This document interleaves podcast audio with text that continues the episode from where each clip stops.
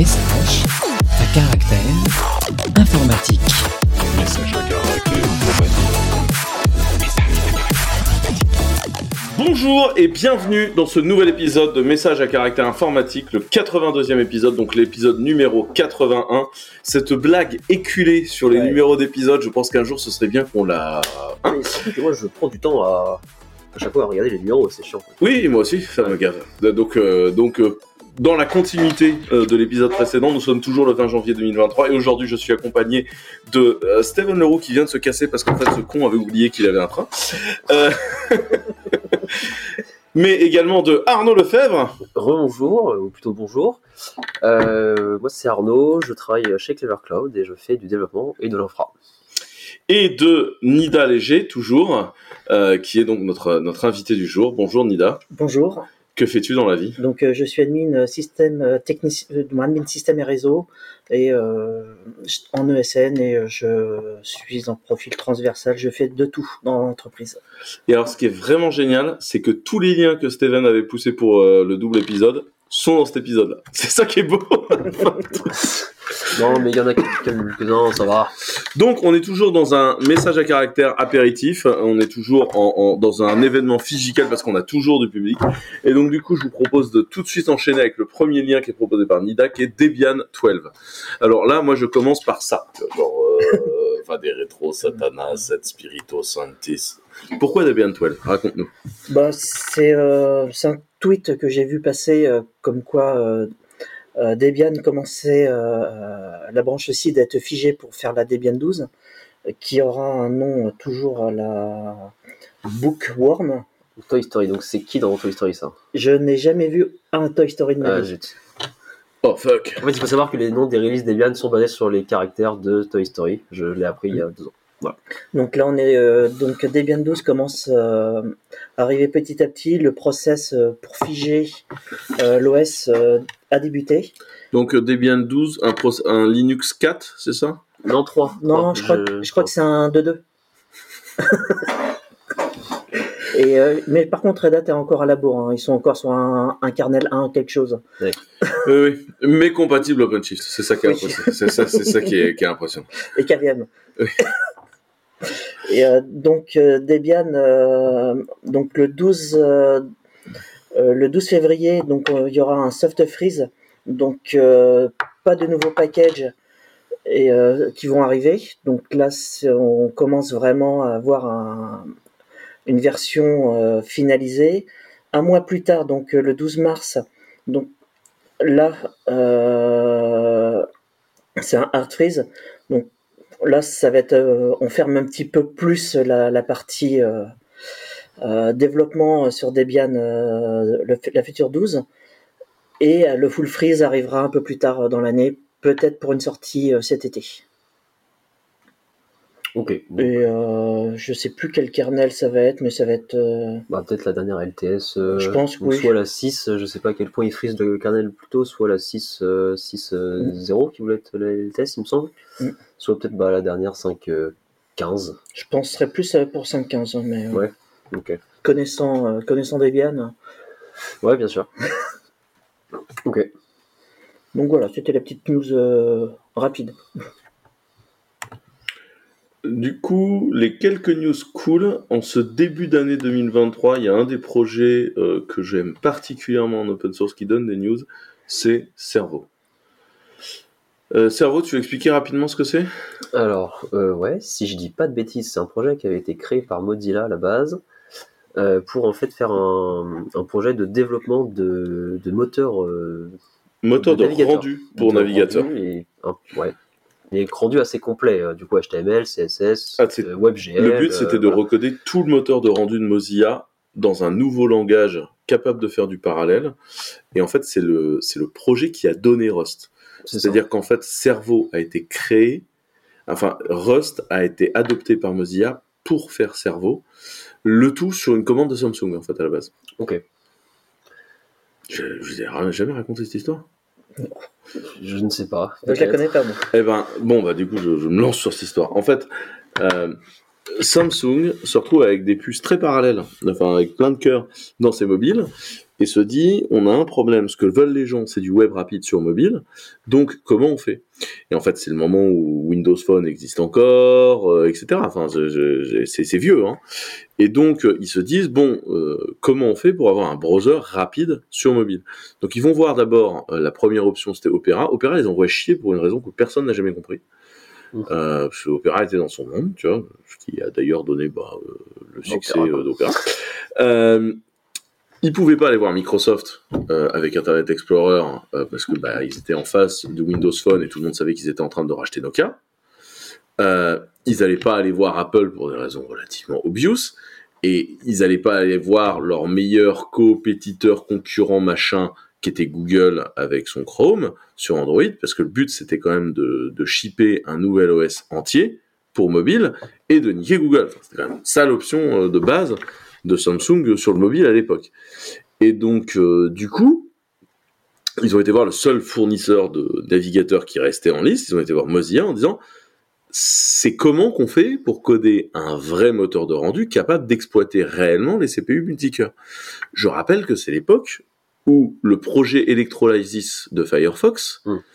arrivait à peine à sortir. Donc Electrolysis, pour ceux qui n'ont pas suivi, c'était le moment où séparer les onglets du navigateur en différents threads a été le projet. Ça a pris des années, ça a été un cauchemar Ouais, c'est une première version. tous ceux qui l'ont fait, enfin tous ceux qui ont bossé dans le projet, moi y compris, s'en souviennent comme étant un moment d'une intense douleur où on a tous eu l'impression de prendre des couteaux et de se les planter dans les genoux, tu vois, comme ça en répétition. Enfin, non, ça a été, ça a été pénible parce que en vrai, C et C++ n'ont pas été pensés à une époque où les CPU étaient multicœurs.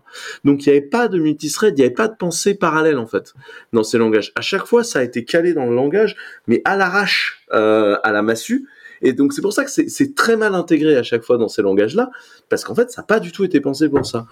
Et du coup, ils ont été voir euh, Mozilla en disant bon, comment on fait pour recoder un moteur de rendu? Et là, Mozilla a dit non, mais ça coûte très très très très très cher, hein, parce que je rappelle que tous les codes de, de browser en fait sont des codes patrimoniaux qui existent depuis genre forever. Et que en fait, euh, ça c'est le code de Netscape en fait à la base, enfin le projet Mm. Phoenix, machin. Je vous, je vous invite, il y a des reportages hein, sur le sur le sujet, allez voir si vous vous connaissez pas le sujet. Euh, tout comme euh, en fait euh, WebKit, euh, machin, c'est un dérivé d'un truc qui s'appelle KHTML. Enfin, tout ça c'est du code patrimonial de C++ qui a de 2500 ans quoi. Enfin, c'est c'est vraiment c'est du patrimoine quoi. Et là, euh, la réponse numéro un de Mozilla, c'est de dire non mais vous vous en rendez pas compte, il y en a pour très très très très très cher. Et le truc c'est que Samsung c'est Samsung en fait. Enfin, c'est genre euh, ils ont beaucoup beaucoup beaucoup beaucoup beaucoup d'argent, c'est une énorme surface. Et donc ils disent non mais donnez un prix quand même, on sait pas. Et là Mozilla balance un chiffre euh, que était en vérité euh, sorti de la, fameuse technique du doigt mouillé mis au vent. Et en fait, le chiffre, Samsung se marre en disant non mais attendez les gars, c'est le budget café, on finance. Non, encore une fois, Samsung. Enfin. Samsung, c'est pas, euh, c'est pas juste des téléphones portables, c'est des Samsung quoi. Et, euh, et du coup, ils financent la création d'un nouveau moteur de rendu. Et la première réaction de Mozilla, c'est de dire si on repart en C++, donc les, les, les gens Ouais. qui font ça sortent du projet Electrolysis chez Mozilla, ils sont traumatisés quoi euh, par l'idée de faire du multithread en C++. Et donc ils disent non, si on part en C++, on va mais s'éclater. Il nous faut une autre idée et il faut que ce soit natif. Et là, en fait, ils ont fait ce qu'il fallait faire. Ils ont pris toutes les thèses qui traînaient euh, à ce moment-là en conception des langages et ils ont fait attends, il y a ce langage-là qui sort d'un universitaire, Rust, le concept de borrow checking, c'est une tuerie. Et donc, ils ont adopté Rust, ils ont financé le développement de Rust pour faire Cerveau, qui est en fait le nouveau moteur de rendu. Dans l'intervalle, ça a merdé, Mozilla avait plus d'argent, ils ont viré les gens qui faisaient Cerveau, le reste du monde a adopté Rust parce que c'est génial, etc. Mais du coup, tout le monde de- se demandait ce qu'allait devenir euh, Cerveau. Cerveau a plus ou moins été adopté par la Linux Foundation l'an dernier, mais globalement, il y avait plus d'argent, on savait pas ce que ça allait devenir, etc. Et tout le monde était très triste, les gens qui regardaient ça, parce que les premiers résultats de Cerveau, mais c'est démentiel en perf, enfin, c'est génial. C'était un bon bac à sable aussi pour, euh, pour en fait commencer à intégrer dans, en- dans Firefox. Il y a pas mal en fait de features qui avaient été faites, si je dis pas de bêtises, dans Cerveau, qui ont ensuite pu être adaptées tranquillement dans Firefox euh, par petits bouts quoi. C'était vraiment une expérimentation. Et donc là, du coup, bah, euh, le cerveau euh, redevient, euh, on va dire, enfin, re- reçoit du, de l'argent externe. Et donc du coup, il y a une nouvelle équipe en fait de développeurs qui va pouvoir retravailler de nouveau sur le projet. Donc on devrait continuer en fait les améliorations dans, dans ce genre de bah, d'enjeux enfin de projet à, à enjeu. Donc ce qui, est, ce qui est plutôt une bonne nouvelle en fait. Donc la news est très quick, mais en clair, cerveau is not dead, brain is not dead, C'est ça. we can, we can, we can move forward. Et c'est quand même une vraiment très très bonne nouvelle. Voilà, c'était euh, Quentin explique les arcanes de l'histoire de l'informatique. Euh, voilà, désolé pour cette longue intervention. Euh, sujet suivant, un super article. Moi j'ai trouvé incroyable. How a CPU start. Alors c'était plutôt what happens when a CPU starts. Enfin, qu'est-ce qui se passe du coup quand un CPU démarre? Alors moi, je, enfin, ce qui m'a ce qui m'a fait très rire dans le dans ce blog, c'est qu'en fait c'est pas un blog, c'est un fichier .txt mis à l'arrache euh, sur euh, sur le site de quelqu'un. Il s'est pas trop embêté, mais après voilà, c'est du coup c'est très accessible. Le mec s'est focus sur le content. Tu vois. Bah, pour, le, pour le coup, euh, c'est voilà, c'est c'est- c'est très facile à lire dans ce sens-là. Euh, et effectivement, c'est un article, alors un petit peu long, ça va prendre 5 minutes à peu près à, lire. Enfin, long, ça, ça va, mais qui en fait vous explique comment, euh, enfin, qu'est-ce qui se passe en fait quand un CPU démarre à partir du moment où vous appuyez littéralement en fait sur le bouton. Euh, il vous explique que, bah, par exemple, bon, bah, le temps qu'en fait l'alimentation démarre et régule en fait l'électricité qui arrive au CPU, il faut, il faut en fait ne pas faire confiance au CPU. Là, on le reset et là, il commence à partir dans sa vie et à tourner correctement, etc. Il va un peu plus loin après. Je ne vais pas, vais pas rentrer dans les détails parce qu'honnêtement, euh, de un, je m'en souviens plus et de deux, euh, c'est pas évident à expliquer. Mais c'est très intéressant. En fait, il donne aussi, si je me souviens bien, deux trois euh, raisons historiques de pourquoi les choses sont faites comme comme ça. Euh, et par contre, c'est très focus sur du x86 de mémoire. C'est pas trop, euh, c'est pas, pas tout ce qui se passe donc dans ARM ou RISC-V comme on a parlé l'épisode pré- pré- précédent. Euh, donc peut-être que certaines choses changent en fonction euh, de la- de l'architecture que vous que vous utilisez, mais ça donne déjà une bonne idée de. En fait, euh, c'est pas évident quoi, comme euh, comme comme sujet. Et j'ai trouvé ça super intéressant. quoi. Là, je, je viens de lire un peu en diagonale. Donc, il parle apparemment du Z80, donc un CPU euh, Qui est assez ancien. assez anci- Ouais. ancien, qui est toujours Alors, pour utilisé. ceux qui n'ont pas écouté l'épisode d'avant, on a déjà été pas mal dans le CPU, hein, donc Ouais. euh, n'hésitez pas à y aller. Et si vous avez l'impression que le hardware ne vous concerne pas en tant que développeur, vous avez tort. Écoutez ce qu'on vous raconte sur le hardware, parce qu'en fait, on ne fait jamais que tout faire tourner du code qui tourne sur euh, le hardware. Donc le, le Z80, donc pour euh, euh, pour beaucoup, c'est un processeur mythique comme euh, l'a pu l'être le- les Motorola 68000 de l'époque. Ça on trouvait les Z80 dans les euh, Amstrad CPC, dans les Commodore 64, Mm. et c'est un dérivé du 8080 d'Intel. Oui, le 8080 qui est un des premiers modèles, euh, Oui. ou enfin un des premiers modèles phares peut-être. euh, Oui, un des premiers modèles phares. Donc le Z80, c'est un gars de chez Intel qui s'est barré, euh, frustré, qui a créé un processeur compatible avec le 8080 et des extensions supplémentaires. Et le, 8000 et, euh, le Z80 est un processeur qui est actuellement toujours utilisé et vendu. D'accord, Parce qu'on le trouve dans les, dans les automates. d'accord. En fait, euh, parfois, les vieux, vieux CPU, bien gravés, bien larges, ils ont un intérêt. Ils résistent très très bien aux emmerdes. Et- Et, du coup, euh, c'est pas si mal. Et euh, puis surtout que c'est comme le- ceux qui f- euh, les processeurs 68000 de Motorola ou le Z80, tout, euh, beaucoup euh, codent directement en assembleur. Ok. D'accord. Bon bah du coup en tout cas c'est un article qui, qui reprend un peu un peu de tout ça. Ça vous donne déjà une bonne vision au niveau. Euh, peut-être d'un vieux CPU. Peut-être qu'aujourd'hui ça change sur deux trois sujets, mais euh, mais toujours est-il que c'est c'est vachement intéressant à lire. Quoi. Et euh, je pense qu'il n'y avait pas eu un Devox euh, il y a deux ans où il parlait justement de du démarrage d'une machine x86. Oui, c'est peut-être bien c'était pas Samuel Ortiz qui avait fait cette conf à Devox euh, il y a deux ans euh, sur le boot euh, le boot process euh, d'un CPU. Il me semble que il, il me semble. Je ne m'exprimerai pas. Il me semble, il me semble, que c'était super, super intéressant. Enfin, mais c'était un peu plus haut niveau dans le sens, ça allait pas. euh, Mais je pense que c'est un bon complément Ouais, pour ceux qui veulent creuser. C'est toujours intéressant de comprendre comment fonctionne la microélectronique et l'électronique dépendante de nos systèmes. Ça ne veut pas dire que ça va changer au quotidien si vous faites euh, de l'application de gestion, mais en fait, c'est ce qui va vous permettre à un moment de devenir beaucoup plus performant dans votre métier, euh, je pense. Moi, personnellement, je vous recommanderais toujours d'aller voir comment fonctionne la base, parce que ça fait toujours du bien de rappeler la base. Euh, bon, je sens qu'on va parler beaucoup de Rust là. Ah oui, bah ça, ça faisait longtemps. On n'a pas parlé de Rust en fait, je crois quasiment sur le podcast précédent, donc euh, enfin sur l'épisode juste avant là. Tu veux dire quand, quand je me suis retrouvé avec David et JB Euh, Je t'assure Non, que non, si. non, non, non, sur celui littéralement d'il y a 10 minutes pour nous, mais euh, une semaine pour nos auditeurs. On a Ah. pas eu de lien Rust, tu vois. Donc on, on se rattrape. Ah, si, je crois que j'ai quand même logé du Rust déjà tout à l'heure, non? J'ai pas, mis- j'ai pas mis du Rust? Je sais plus. Bref, donc du coup, euh, le Rust est annoncé comme étant supporté officiellement dans Chromium, c'est ça? Euh, ouais, c'est ça. Alors, c'est pas exactement dans le core euh, Chromium. Ils vont, commencer doucement. Ils vont commencer à intégrer des third-party modules des- librairies. Je sais plus trop comment ils appellent ça. Euh, mais en fait, ils vont commencer à faire un pont entre le C++ de Chromium et Rust. donc, dans un seul sens, en fait, où ce sera le C++ qui pourra appeler du Rust et pas l'inverse. Et en fait, ils vont commencer comme ça à avoir en fait un écosystème Rust au sein du projet Chromium. Euh, donc c'est plutôt intéressant puisque bah, c'est vrai que euh, le projet Chromium était quand même très rapide euh, juste en étant en C++.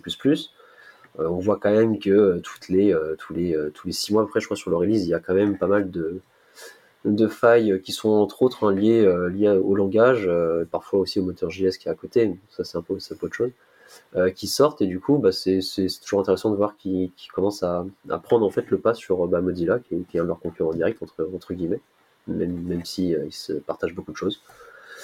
Donc euh, voilà, c'est intéressant. vous pouvez regarder vite fait comment ils vont commencer à, intégrer. Ils vont commencer à intégrer d'abord une, une toolchain, avoir le, le- les, bases, en fait, un peu les prémices pour builder du Rust et interfacer le tout. Et ils expliquent les limitations de ce que vous pourrez faire et ne pas faire afin de commencer à l'utiliser. Euh, donc c'est un, premier pas, quoi. Voilà, ça me dépasse. Ça te dépasse. Non, mais enfin, de toute façon, euh, l'ambiance est simple, on va virer C, C++ et tout, rajouter par du Rust. Il y a beaucoup de code C++ Et dans tant qu'on est en train dans- de parler, dans, dans Chromium. Pardon. tant qu'on est en train de parler de C et C++, on vous met le lien d'une présentation incroyable de Faster Than Than Lime sur Rust versus C++. Tu l'as regardé, c'est ça, Arnaud? Tu peux en parler, c'est ça? Alors, je- on pourrait, on pourrait mentir, je l'ai pas regardé, c'est Steven qui l'a regardé et qui me l'a expliqué vite fait. Euh, Alors d'abord, Faster Than oui, déjà. très bon blog. Oui. Personne très intéressante à suivre. Euh, Quelqu'un qui va dans le fond des choses, et surtout si vous avez envie de faire du Rust. Si votre délire c'est le macramé, moins intéressant. Moi, puis qui va dans le fond des choses de manière euh, très pédagogique. Il lâche pas un, pavé en fait sans expliquer le pavé. Euh, il va prendre euh, beaucoup de formes et euh, enfin il met beaucoup de formes et c'est très intéressant à suivre. Et du coup, il vous explique effectivement quels sont les. Donc c'est un, un peu un titre un peu qui bait entre, guillemets, hein, qui qui veut faire, j'imagine, un peu commenter. Mais globalement, dans sa vidéo, en fait, il explique apparemment que Rust c'est bien si tu veux faire une implémentation naïve de quelque chose, comparé à une implémentation naïve de C++, tu auras quelque chose de plus perf en Rust. Euh, si tu fais une- un truc, euh, une implémentation perf en Rust, tu auras forcément plus de perf qu'une implémentation na- native en C++. Mais si c'est l'inverse, si tu fais une implém perf en C++, bah, tu- potentiellement, en fait, tu vas aller battre la version en Rust. euh, pour des raisons qu'il explique après euh, de, de compilateur qui est peut-être plus opti pour D'optimisation de, de, de ces langues en fait. voilà. Euh, alors du coup, je sais pas si c'est que quand tu compiles le C++ avec du Clang, euh, euh, qui derrière en fait utilise quand même le même backend que Rust, donc le backend LLVM pour générer le, code binaire final. Mais du coup, il, voilà, il, explique en fait apparemment jusqu'à montrer de l'assembleur et expliquer en fait les différentes lignes générées en assembleur. Comment est-ce que l'un un des langages versus l'autre s'op- s'optimise et pourquoi C++ a priori est plus rapide dans certains cas et pourquoi Rust l'est dans, l'autre. Donc c'est un peu une. Je pense pas que ce soit le but de faire une rivalité, parce qu'en général c'est pas pas son but dans ses blogs, il est assez euh, factuel. Et euh, du coup, il vous explique juste, bah, selon votre besoin, peut-être que l'un ou l'autre sera le mieux. euh, en tout cas aujourd'hui, parce qu'évidemment les deux langages évoluent au fur et à mesure, et peut-être que dans trois ans ce sera plus le cas, mais aujourd'hui en tout cas c'est l'histoire. Question de néophyte sur Rust. Ouais. Euh, Rust évolue beaucoup plus vite que l'environnement C et C++ ou... Oui. Aujourd'hui, Comme ouais. tout langage vivant euh, un peu récent, ça évolue très vite. Après, la gestion de la rétro-compat est bien, bien faite. Après, euh, oui, les premières visions Rust ont, ont été un peu bénées, tu vois. Mais globalement, aujourd'hui, le- le- son évolution n'est pas pénible à vivre. Bah, C++, c'est assez vieux, hein. je sais pas quel âge ça, mais peut-être bien une vingtaine d'années. Ah non, mais. C++, ils sont partis dans un concept dont on va réduire la taille de la spec, qui est quand même une très bonne chose. On est quand même parti Oui. d'un truc comme as. Bah, c'est ça. Aujourd'hui, Ils ont- CPP17, je crois qu'on est à peu près là, tu vois. Euh, donc, c'est pas si mal. Euh, C'est plus souple. non, ils ont viré tous les trucs improbables de CPP. C++, il y avait plein de trucs, mais c'était des idées de merde. En fait, C++, c'est un peu le langage dans lequel tout le monde est arrivé avec son concept et l'a implémenté dedans et tout le monde a dit genre, ouais, super au début, tu vois. Et il y a eu vraiment des mauvaises idées.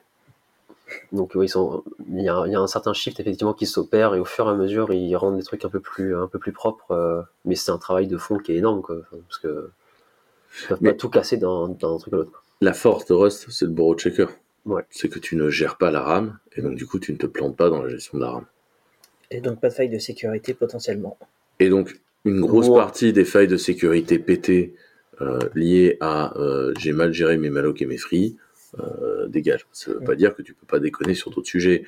Comme d'habitude, l'injection euh, malveillante parce que tu fais pas le checking de la data entrante, ça peut arriver. Enfin, il y a des tas de trucs qui peuvent arriver, c'est pas le sujet. Mais il y a une partie des failles qui dégagent et surtout la paralysation est beaucoup moins pénible à coder. Et par ailleurs, si tu veux mon humble avis, la toolchain est beaucoup plus agréable à utiliser. Donc voilà, donc c'est une petite vidéo de 21 minutes, donc euh, ça fait un petit podcast euh, rapide entre guillemets, euh, qui, vous explique, qui vous explique ça en détail. Donc euh, ça, se, voit- ça se regarde assez bien. J'en profite moi pour vous loger un article que j'ai trouvé vraiment bien si vous êtes débutant en Rust, qui sont des, les Rust concepts que j'aurais voulu connaître plus tôt, qui a été écrit euh, par, euh, par euh, un, développeur Rust qui a décidé de dire mais en fait il y a des trucs ça faisait une éternité que je ne comprenais pas. Et notamment il réexplique bien comment fonctionne le Esperluette mute les, les références bidirectionnelles, comment s'assurer que les DRF sont toujours bien instance, enfin bien implémentés. Euh, donc il y a des choses assez intéressantes que j'ai trouvées euh, dans cet article qui, euh, quand tu commences à coder sérieusement en Rust, il y a des, des erreurs que tu vois souvent. Et ben en fait, la lecture de cet article-là te permet de te dire ah mais c'est pour ça que ça déconne. Ouais, puis il a l'air d'avoir pas mal d'exemples, mine de rien. Pas mal de. Non, il est bien cet article. Voilà. En clair, c'est euh, je suis développeur Rust depuis un moment et en fait euh, le truc euh, qui m'a manqué c'est ça. Et ben en fait euh, très utile à lire. Et si vous êtes développeur Rust depuis un moment et que parfois votre compilou vous énerve, ça peut valoir le coup d'aller lire cet article. Moi j'irai le lire. Non mais en fait ce genre d'article c'est jamais perdu. Enfin, même si tu as l'impression de savoir ce que tu fais, c'est jamais perdu. Euh, un petit message de service, euh, la sortie du, de Cloud Hypervisor euh, 29. Tout à fait. Est-ce que tu connais Cloud Hypervisor Justement, j'ai euh, quand j'ai vu la news sur Foronix, Ouais. j'ai fait un tweet demandant des retours sur Cloud Ok. Hypervisor. Parce que ce- je sais qu'il y a du Rust dedans. Tout à fait. euh, Et Il n'y a que du Rust dedans. et que Intel a l'air d'être euh, assez présent ainsi que Microsoft. C'est les fondateurs. C'est les fondateurs. En fait, Cloud Hypervisor, c'est la première implémentation d'un hyperviseur en utilisant Rust VMM, qui est le VMM full Rust, qui a été impulsé par Intel dans la communauté des gens qu'on fait Bive, Firecracker et compagnie. En fait, la, nouvelle génération d'hypervision bien, bien intéressante là, euh, qui est en fait poussée derrière par les cloud providers, hein, euh, voilà. Euh, et en fait, Cloud Hypervisor, c'est un peu le KVM, euh, là où QEMU pourrait être un peu Rust VMM, avec un schéma un peu vulgaire. Euh, voilà, enfin, c'est vraiment la ligne de commande pour te lancer des machines virtuelles à grand coup de Rust VM. Enfin, Cloud Hypervisor supporte KVM en fait. Tu utilises Alors. KVM derrière. Non, Cloud Hypervisor est capable d'utiliser les extensions KVM dont Virtaio, mais théoriquement on n'a pas besoin du, bi- du, du binaire. KVM. Et j'ai cru comprendre qu'ils savaient aussi gérer les, euh, les hyperviseurs de Microsoft. Oui. Euh, l'hyperviseur MSHV, MSHV par, par- pardon. Ouais, parce qu'en fait, il y a une partie de Cloud Hypervisor qui se positionne comme étant le, euh, un anneau pour les gouverner tous. Et donc, en fait, tu peux aussi orchestrer les autres machines virtuelles avec du Cloud Hypervisor. C'est un peu un concurrent de LibVirt, si on simplifie. Ouais, On alors est-ce qu'il faut ouais. vraiment concurrencer LibVirt vu l'énorme dos que c'est, tu vois Genre, je pense que tous ceux qui ont utilisé LibVirt dans leur vie savent que, genre, oh, oh Ouais. mon dieu, tu vois euh, Et euh, donc, ce qui, donc Cloud Hypervisor, c'est faut le voir comme étant plutôt le, la console de gestion. Tout à fait, ouais. Et, euh, le- et l'autre, c'était Rust VMM. C'est le VMM, c'est vraiment c'est le, la tuyauterie de fonctionnement de l'hypervisor. D'accord. Si tu veux, notre function as a service à nous, qui est basé sur du Rust et qui fait de la virtualisation, en fait, c'est du Rust VMM. On n'a pas besoin d'embarquer tout Cloud Hypervisor. Et là, nous, on est en train d'essayer de migrer toute notre virtualisation en QEMU KVM en Cloud Hypervisor. Et euh, est-ce que Kemu vient comme pour KVM en supplément euh, Non, parce qu'en fait, le truc que tu essaies de dégager dans l'opération, c'est QEMU. En fait, QEMU est une pièce de code incroyable, géniale et machin, mais ça fait le café, ce truc. Et résultat des courses, il y a des fois, ça a des comportements que tu ne veux pas pour de très mauvaises raisons. Donc au final, c'est un pro... le- le- l'environnement Cloud Hypervisor va permettre d'avoir une stack euh, de virtualisation la plus légère possible et la plus, euh, la plus propre. Ouais, si je résume. Sécurisé aussi dans un, Oui. dans un certain sens. Ouais, euh, Qui dit léger, euh, dit Après, il y a aussi beaucoup moins de features aujourd'hui. euh, ce qu'on disait dans l'épisode précédent, euh, il y a euh, QEMU supporte un nombre de features assez, assez élevé. Euh, Cloud aujourd'hui c'est un peu plus un peu plus restreint, même si bah, ça arrive au fur et à mesure, mais euh, c'est c'est en développement. Quoi. Et il y a moins de failles. Mais a priori, il y a, il y a Et si par exemple, on- si par exemple, il y a des gens qui seraient à la recherche d'un leak dans du QEMU KVM qui se produit dans des cas qu'ils n'arrivent pas à trouver depuis des années, Ouais, par exemple. par exemple, ils pourraient être tentés, tu vois, de se dire, genre, bah, peut-être qu'en Rust, vu qu'il n'y a pas de, mémé- de, de, de, genre, peut-être qu'on n'aurait pas de leak, par exemple. Ben, je crois qu'il va falloir que je le benchmark un de ces quatre celui-là. Ah non, mais c'est vraiment cool. hein. C'est Ah, vraiment très très cool. Que je... Déjà que je le prenne en main. Et... Pour Alors. ceux qui ne savent pas, j'ai fait des benchmarks il y a un an euh, d'hyperviseur. Ok, t'avais fait lesquels? J'avais fait donc euh, ESX, Hyper-V euh, Ok. 2019 Ok, et 2016 et Proxmox pour le côté KVM. Et euh, XCPNG pour la partie Xen. euh, Ça, je connais pas, mais ok. Oui, donc, euh, assez complet. et Bah, donc, du là- coup, tu pourras le rajouter peut-être à ta Mm. liste. donc euh, je vois ouais, les Virteo Block Performance. Ok, et euh, pour les. euh, vraiment, c'est de la curiosité euh, sur l'hyperviseur. Il y, a un add-on ou pas à mettre sur les machines virtuelles ou? Non, non, a priori. tout est géré nativement dans le Tout est kernel? géré nativement, effectivement. ouais. C'est... Tu lances ta machine et il n'y a pas de problème. Non, ça t'offre une CLI un peu plus, un peu plus sympa que QEMU. Tu as des, t'as des endpoints HTTP pour contrôler tes machines. Euh, donc, tu as directement une API en fait. Euh, c'est un peu plus un peu plus wrappé que QEMU quoi. Mm. Euh, bah, peut-être un équivalent à, à LibVirt, ouais, je connais pas Mm. assez euh, toutes les fonctionnalités de LibVirt, ouais, effectivement. Bah, de toute façon, bières, je crois que personne ne sait l'utiliser à 100%. Ah oui, ouais. Et donc du coup, euh, le prochain lien, tu avais un outil à nous montrer, Quentin, c'est ça? Ouais, j'ai trouvé qu'il était très cool euh, Ouais, parce que moi je suis très touché d'environnement Apple. Ouais. Et euh, en fait, euh, Apple fout la totalité des iMessage dans une base de données SQLite qui est pas toujours très agréable à bricoler. Et en fait, là, il y a quelqu'un qui nous a fait un petit euh, iMessage exporter qui globalement te permet d'outiller, donc soit te servir du iMessage exporter en tant que tools, soit t'en servir euh, pour euh, comme lib. Et, du coup, c'est du Rust et ça te permet de bricoler ta base de données iMessage. Et euh, donc du coup, euh, ça peut, euh, bon, comme d'habitude chez Apple, vous n'avez pas d'API, mais si vous êtes en local, vous pouvez aller bricoler fichier vous-même, hein, parce que c'est quand même le grand délire chez Apple. Euh, mais du coup, j'ai trouvé que c'était cool, euh, j'ai trouvé que ça était marrant, ça m'a fait vraiment triper. Et, euh, et en fait, le truc, c'est que pour la petite histoire, il n'y a pas longtemps, j'ai dû aller bricoler et automatiser des trucs, mais à grand coup d'iMessage, ça s'est fini dans un combat dans la boue avec grand coup d'SQLite. Et, euh, et du coup, euh, j'ai trouvé que c'était vraiment, vraiment intéressant euh, ce truc-là. Et donc, euh, voilà. D'accord. Bon, utilisateur d'Android, euh, je sais pas.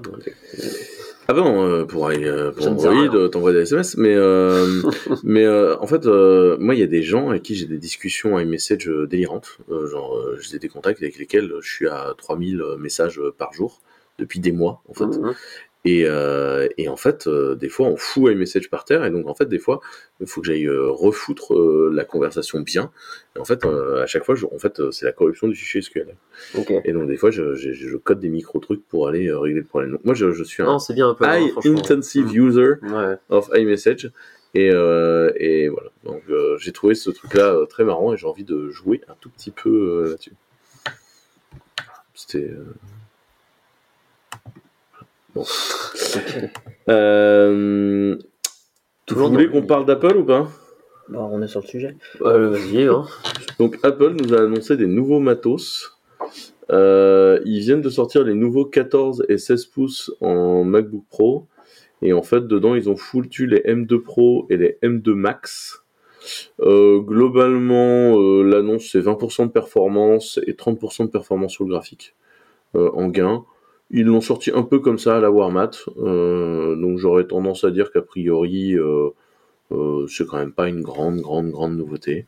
Donc voilà. Nouveauté chez Apple M2, euh, voilà. Je pense que on est sur une release qui suit la précédente et que on va voir ce que ça donne. mais je pense que c'est plutôt l'année prochaine qu'il y aura des grandes nouveautés.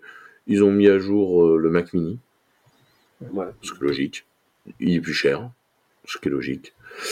Et ils ont ressorti, ça, ça m'a surpris par contre, ils nous ont ressorti euh, out of nowhere le HomePod, pas le HomePod mini, mais le gros là, ils l'ont ressorti. Et a priori, il est très bien, il fait de la musique, etc. Donc euh, on verra ce qu'il donne euh, à l'audition. Mais moi, je pensais qu'ils allaient buter ce produit-là. Et pour finir, D'accord. ok.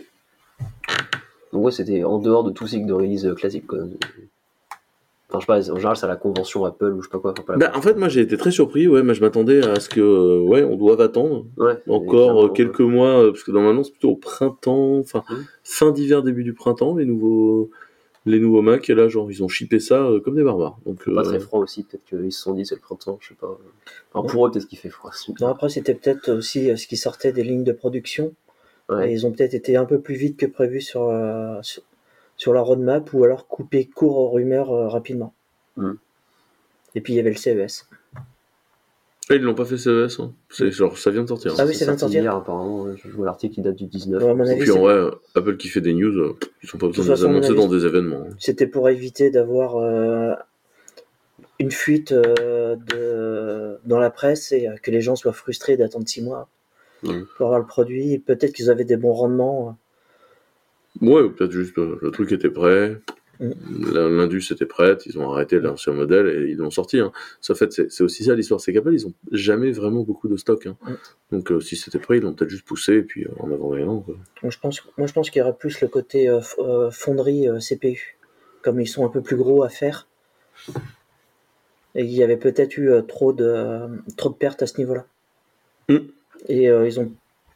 Après, c'est des plans sur la comète, comme on dit. Mais Bon, un peu surprenant. J'ai trouvé que ça tombait un peu comme un, sur la cheveu soupe. sur la un cheveu sur la soupe. Euh, juste, du coup, tant qu'on est dans du Apple, euh, la semaine dernière, je pense, euh, Ouais. Docker a réalisé une nouvelle version de Docker for Mac qui utilise la virtualisation intrinsèque euh, de de- de- d'armes, et non pas de risque, mais d'armes, euh, pour euh, faire fonctionner et qui gagne à peu près euh, 10 fois les perfs euh, quand il tourne, ce qui est une bonne nouvelle, hein, parce que euh, Docker for Mac, euh, quand tu passes ta vie dans Rosetta, euh, c'est un peu l'enfer sur Terre en termes de batterie. Donc euh, voilà, de petit à petit, les gens de Docker sont en train de faire les bricolages les plus spécieux possibles pour essayer de, de rendre le truc plus agréable à utiliser Voilà, euh, justement, là, sur c'est- Mac euh, M. Generation. Quoi. C'est pas via Rosetta, justement, là, que, ça, que, ça, que ça tombe maintenant. Alors qu'avant, c'était émulé. Avant, ça. il- avant, il passait par du Kimu, je crois, un truc comme ça. Non, bah non, euh, je crois pas, je crois que c'était vraiment. euh, Ah, ou alors du QEMU. Oui, pardon, Oui. du QEMU sans. Oui, pardon, c'est probablement raison. Donc, euh, bah ouais, cool. Ça dépend va- vachement des workloads après de ce que vous avez, mais. Euh... Juste Une question, la, la- le lien suivant sur euh, le BIOS Bricked Motherboard, c'est un truc que vous, vous maîtrisez ou on est parti sur un truc où personne ne comprend? Ah, si, si, c'était. Toi, tu maîtrises peut-être? Euh, bah, ça m'est déjà arrivé de briquer des BIOS. Parce que moi, en fait, j'ai découvert ce lien euh, bah, il y a deux semaines. Euh, Pour moi, effectivement, quand tu foirais en fait ton flash de BIOS, c'était euh, genre ta carte mère était HS quoi. Et j'ai vu que certains constructeurs, effectivement, avaient un espèce de rescue entre guillemets, où quand, en l'occurrence là, dans ce blog, il, il raconte vite fait que quand tu mets le firmware du coup sur une clé USB, bah, en fait, du coup, la carte mère est capable en fait de booter sur la clé USB, peut-être de se reflasher ou je, je m'en rappelle plus trop, et de voilà de, de repartir en fait. Après, il faut, faut juste faire aussi attention, c'est qu'on BIOS maintenant, c'est un terme qui est, euh, Oui. qui est faux, dans le principe qui est Oui. faux. C'est un abus de langage, parce qu'on devrait plutôt parler du EFI, Oui. qui est un système d'exploitation à part entière. Tout à fait. Et euh, donc, il y a toujours une petite brique euh, qui va permettre de lancer. Et, euh, et sur les cartes mères euh, récentes, euh, parfois il y a du double BIOS. Et il y a une puce qui va amorcer l'accès à l'UEFI. Et sinon, bah, il y a la bonne vieille technique, on sort le contrôleur série, la pince, Ah. on ouvre le, on ouvre le boîtier et on reflash à l'ancienne le, le BIOS. Euh, c'est ce qu'a fait Blockmotion il y a quelques temps sur un PC portable. D'accord. Tu peux expliquer à quoi ça sert de flasher le BIOS Bah déjà euh, les failles de sécurité. Il y en a tout le temps hein, d'ailleurs. je n'ai pas posté un lien dans cet épisode, mais enfin bon, il y en a tout, tout le temps. Oui. Il y a l'amélioration des euh, du support matériel, soit donc le cas de nouveaux euh, processeurs. Euh, chez AMD, on connaît avec euh, la, euh, l'Agesa, j'arrive jamais à le dire. Ça permet de, de régler des problèmes de conflit matériel, par exemple des barrettes de RAM qui sont pas supportées.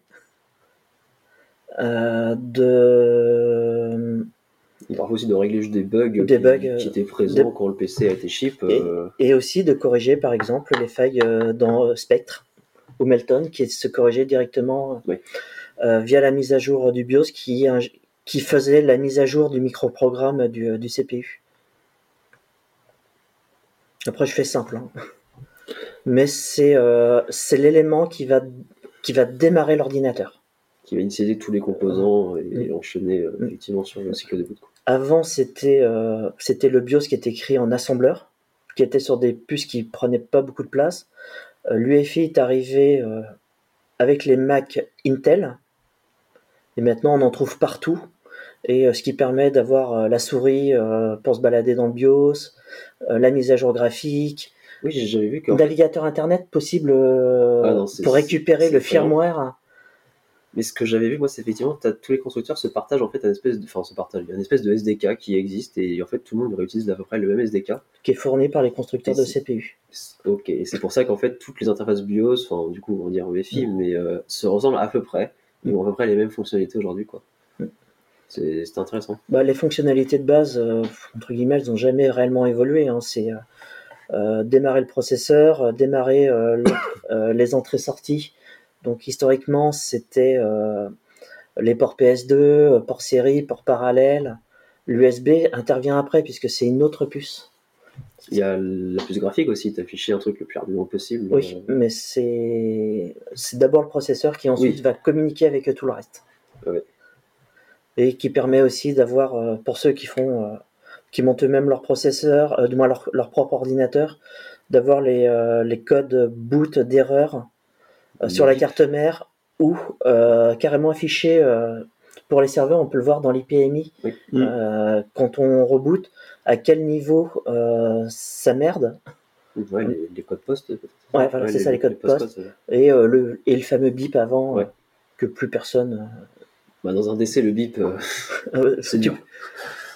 Bah si, Dans un bien. décès, la machine peut crier, personne ne l'entend. Ouais, exactement. Maintenant, nous sommes tous remote pour la gérer. Ça, je pourrais vous raconter une anecdote de data center euh, Vas-y, vas-y, je, je t'en prie. que j'ai déjà raconté quelques fois. Euh, donc, euh, j'étais euh, chez un hébergeur quand j'ai commencé ma mon boulot dans l'informatique.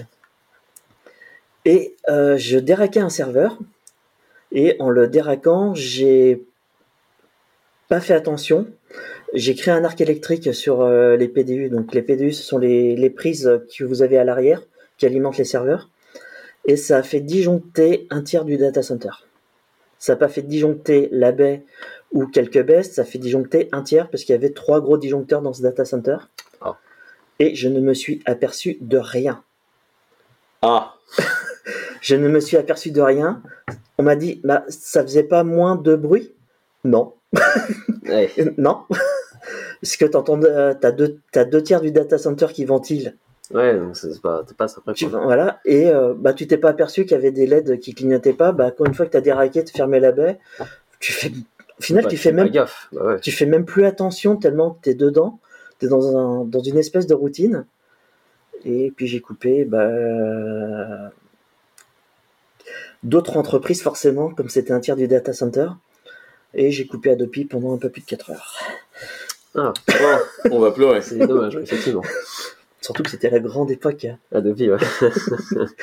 Mais c'est un bip, on ne l'entendra pas. Ah, pas. Et même, euh, même les LED, euh, parfois on s'en rend pas compte. Parce que c'est, euh, c'est la routine. Et ça, c'est dangereux d'ailleurs. Ok. Euh, Je passe à la suite. Oui, Tout à fait. Big Data, j'ai adoré ce troll. Je ne l'ai pas testé et j'adorerais des, des feedbacks sur ce truc. Il y a des gens qui ont monté un bordel qui s'appelle Ivory SQL. c'est quoi ce truc Et Ivory SQL, c'est du open source Oracle compatible PostgreSQL. C'est des gens qui ont surcouché PostgreSQL pour apparemment causer Oracle. Et j'avoue que j'étais là genre, ouais, ça c'est drôle. Ça c'est vraiment drôle. Je pense qu'on est sur un niveau de troll euh, qui va être compliqué à atteindre. Donc je ne sais pas ce que ça vaut, euh, mais euh, mais mais si des gens l'ont testé, je suis intéressé des feedbacks. Parce que là, pour le coup, je suis vraiment, vraiment mort de rire. Le site est joli. Oui. Un petit côté cartoon. Ouais, tout à fait. Et le dernier lien très vite data, c'est le How Query Engine Works. Alors ça, c'est un book euh, de quelqu'un qui a écrit euh, quelque chose euh, d'assez complet sur comment un query engine au sein d'un système de base de données fonctionne. C'est vraiment intéressant, y compris si vous n'êtes que utilisateur d'une base de données. Parce qu'en fait, le simple fait de le lire vous donnera vraiment 2000 idées sur comment optimiser une base de données. Et j'ai trouvé que c'était mais brillant d'avoir écrit ça. C'est un gros boulot. C'est très fourni, c'est très agréable à lire. Je, voilà, je, je vous recommande euh, cette, cette lecture. J'ai trouvé vraiment passionnant. Ça a l'air assez complet. Je l'ai pas encore lu. Mais... Ok. Toujours Nida à la musique? Tu nous parles de ce coup-ci? Euh, donc c'est un vieux groupe nantais. Donc euh, c'est les Little Rabbits. Euh, c'est un groupe, euh, on va dire, de mon adolescence. Et, voilà, j'ai un petit coup de nostalgie. Ouais, d'accord. Moi, j'ai bien aimé le début en tout cas. Dans la piscine de tes parents, de Dieu, qu'est-ce qu'on s'en mêle? C'est- sympa, sympa. Avec euh, le fait qu'il y a aussi un clip musical qui est assez, euh, bah, du coup, assez âgé entre guillemets. Ah bah, on est dans les années 90. Hein. Ouais. On peut se rapprocher de Philippe Catherine. Ah, On est sur une sortie en 97 là. Ouais. Et je me souviens de quand, de quand j'ai appris que le groupe avait splitté. Quoi? J'ai appris. Je me souviens du moment quand j'ai appris que le groupe avait splitté. Oh merde. J'étais en Belgique à ce moment-là, j'étais en backstage euh, parce que je travaillais dans la, un peu dans la musique. Et, j'étais avec d'autres Français et, euh, et avec fait Ah, t'es pas au courant, euh, le groupe a, euh, The Little Rabbit, le groupe a splitté. Oh merde. parce qu'on on aimait, le, on aimait le groupe justement. C'était. euh, Oh, on était un petit peu sur les. Ouais, un peu, euh, ça nous a fait un petit choc. Ouais, forcément, ok.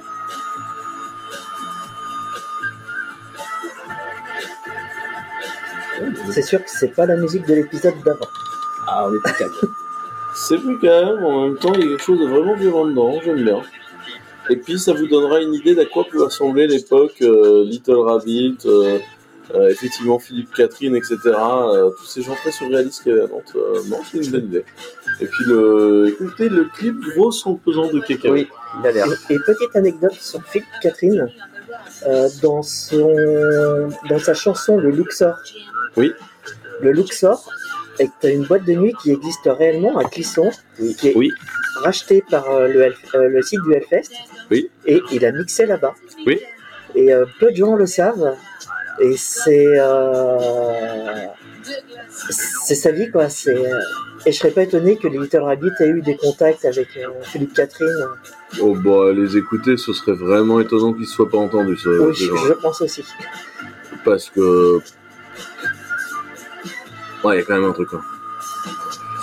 écoutez euh, il me reste plus qu'à vous remercier pour euh, votre écoute chers auditeurs votre collaboration chers podcasteurs Euh, ce fut euh, un double épisode euh, de messages à caractère apéritif extrêmement euh, arrosé Euh, Ça va. Toujours dans la modération. On a tous bu de l'eau. hein. Euh, voilà. Euh, donc du coup, euh, je suis ravi de livrer un épisode de 45 minutes et pas d'une heure, tu vois, euh, pour une fois. Et donc du coup, je, je vous remercie encore. Où est-ce qu'on peut te retrouver, Arnaud? Euh, Twitter, euh, Bacto. Moi, vous pouvez me retrouver sur Twitter, euh, @nidouille. Et donc moi toujours sur Twitter, WAXZCE. E. J'espère que ça vous a plu. Écoutez, à très bientôt. Et comme vous le voyez, on est à peu près de nouveau régulier euh, sur les massifs. Donc euh, Ah. très bientôt à tous. Salut Dans la piscine de tes parents, au nom de Dieu, qu'est-ce qu'on s'en mêle? On se tourne les pouces, on attend l'heure du thé, toute la journée.